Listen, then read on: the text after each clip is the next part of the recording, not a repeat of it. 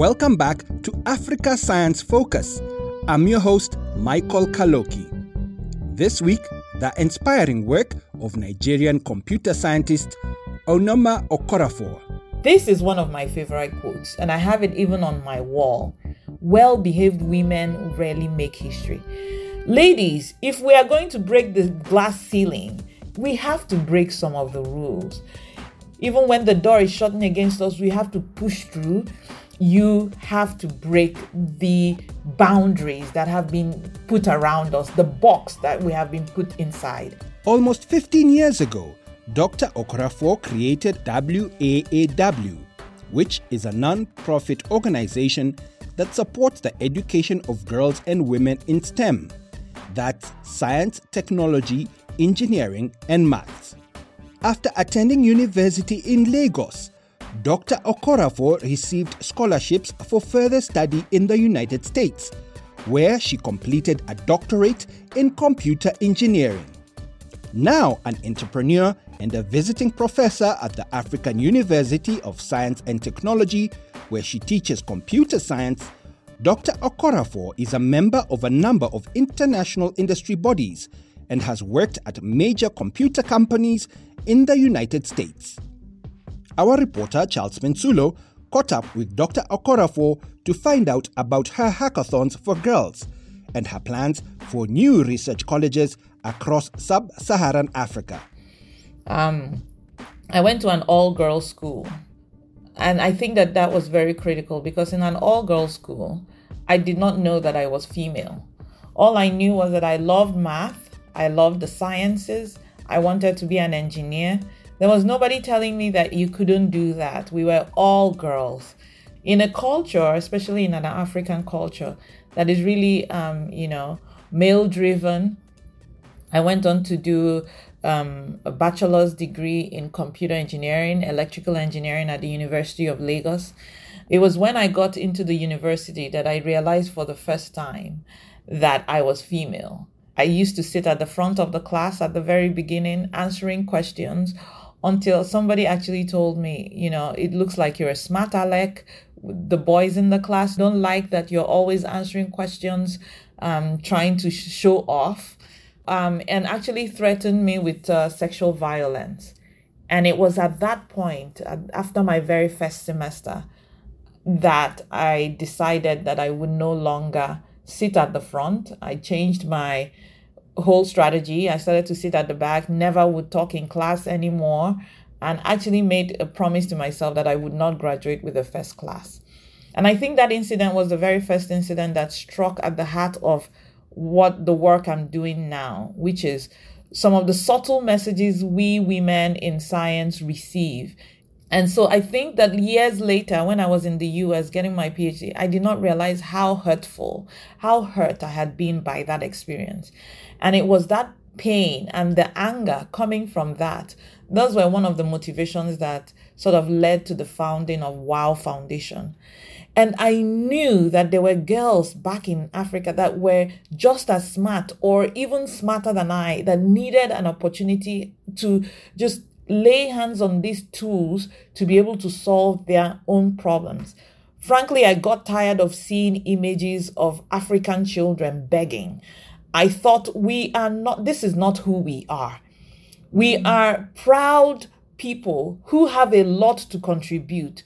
You know, I always say that intelligence is universal, opportunity is not. Working to advance African women has now connected almost 35,000 girls at secondary school, with a young woman studying STEM at college. Almost 3,000 girls have taken part in STEM camps, and more than 2,000 teachers have received STEM training. And then uh, I understand that you launched uh, the organization with savings that you made as a graduate student. That must have been a very courageous move or a courageous thing to do. Finishing up my phd my husband was also a graduate student. We have we had very little means. And at that point i had two children already had two children so supporting two children on very little resources. But the passion and the mission was burning in my heart. I could see that technology was coming to change the world. I knew the power and impact, the hardworking nature of women across Africa, young girls across Africa. I knew that there were smart people across Africa, smart young girls. And as I sat in this, I thought, where are the Africans? Africans should be helping Africans. We are the ones who should be leading the march. We cannot import solutions from the West. And these folks sitting around the table do not understand the particular problems that we're having. They cannot. They are not us. We, they don't have our experience. They don't have our background. They don't understand the culture. So I was very actually shocked uh, as we started to do this work around WAAW Foundation that there were not more Africans who were concerned and who were giving back. And what I realized is that a lot of these nonprofits also they had they would sit down, they would raise funds, but very little impact. Very little of the funds made it back to Africa, and there was very little impact. Women make up more than half of the population in Africa, and women carry the brunt a lot of development around the home. They understand the issues. And I started to see the power of involving women and bringing them around the table to help to understand the issues and then to address them. And if we put the tool of technology in their hands and we localize those solutions so that it is African grown, then we really are talking about impact. And that's when we came up with the college to secondary mentoring program, where we give scholarships. Those scholars go and recruit others like themselves in their colleges and their universities, and those are called fellows. They form a chapter within their universities, and then we train them and we empower them. We give them what we call STEM in a handbag, which is really a backpack full of STEM kits, whether it's um, Arduino kits, uh, whether it's Raspberry Pis, or whether it's um, windmills, um, renewable energy kits and we empower them to start going into secondary schools around their communities, evangelizing STEM, recruiting more girls into STEM, doing hands on experiences, and showing young people that STEM is reachable and really being that role model. We now have uh, 34 different chapters in uh, colleges across 17 uh, countries in Africa um, doing phenomenally well. So every week, one chapter or the other is going out just to secondary schools around themselves to evangelize this program. That program has also led to our teacher training program. As we did that program for a little while, we realized that teachers were necessary in the pipeline because teachers are there in day in, day out with students. They understand the problems of students and they can reach many more students. And so, about five years ago, we started to do teacher training where we bring science and technology teachers across Africa to a location three or four times a year. And for a week or two, we immerse them in digital skills, in STEM related, um, in STEM pedagogy, in, in gender um, sensitive pedagogy so that they know when girls are falling off in their science classes. And then we equip them to go back to their schools. And many of them have started STEM clubs that are running weekly. Dr. Okorafor's exceptional work using the power of information and communication technologies to empower women was recognized when she won the ITU UN Women's Annual GEM Tech Award in 2016. Here's what Dr. Okorafor had to say as she accepted the award. And I really want to bring, shine some light on some statistics that might startle you. In Africa, there are 200 million people between the ages of 15 and 24. This is the youth bracket. And that number is set to double by the year 2045. We have to really think about how we are empowering our young population to take the next generation of creativity and innovation to the next level. Now, if you think about what uh, we heard tonight, that 90% of the future jobs in, in over the next 10 years is going to require some skills in ICT and technology. We worry about how we are equipping our young people in Africa to ensure that they take on the challenge of the future to build the, the solutions that we need to solve some of the challenges that we're facing in Africa. Africa is spending over 4 billion US dollars every year paying foreign talent to solve some of our solutions, our, our problems in technology. If we can train our young people, that is a, a, a huge opportunity for us. And your work uh, led to the launch of the She Hacks Africa initiative. What is this all about?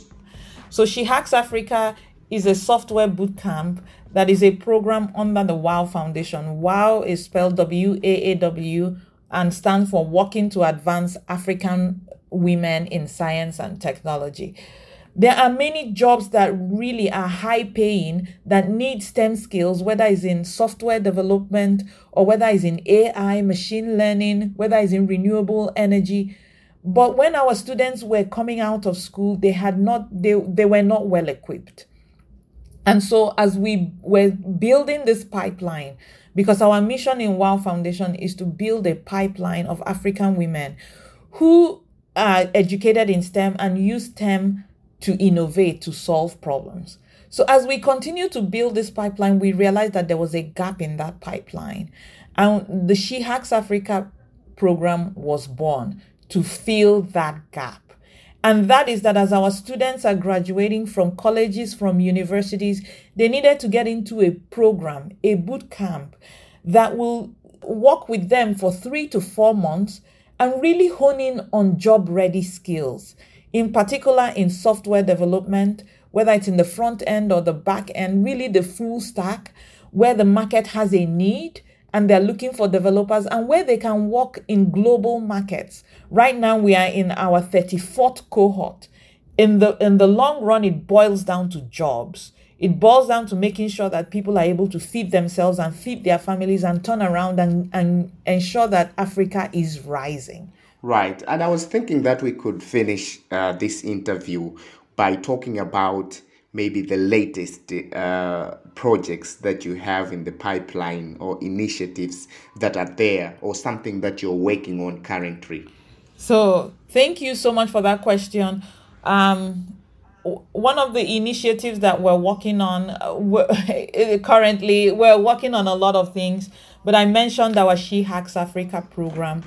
Um, and we're now also working with partners uh, so that we can plug our amazing developers into those programs. We're also expanding into a program called the Awele Academy, the African Women Engineering Leadership and Entrepreneurship Academy. And that is a two year program that we're building out, um, pretty much like a tech school for girls um, with its own university and its own campus. And our goal is really to hone in on research for girls, people who want to go into STEM research and academia, who want to take it to the next level. Um, we have just acquired a property. Uh, so this is a long term play, but our goal is to eventually establish colleges across Africa, two or three colleges across Africa uh, for the Awele Academy. And you can find out more about Unoma Okorafor's career and projects by visiting www.scidev.net. That's www.scidev.net. Thanks for joining us. You can catch up on all Africa Science Focus episodes on your favorite podcast app. And don't forget to leave a review. Today's program was produced by Harrison Lewis and edited by Fiona Broom, with reporting from Charles Pensulo. Africa Science Focus is produced by SciDevNet and distributed in association with your local radio station. I'm Michael Kaloki. See you again next week.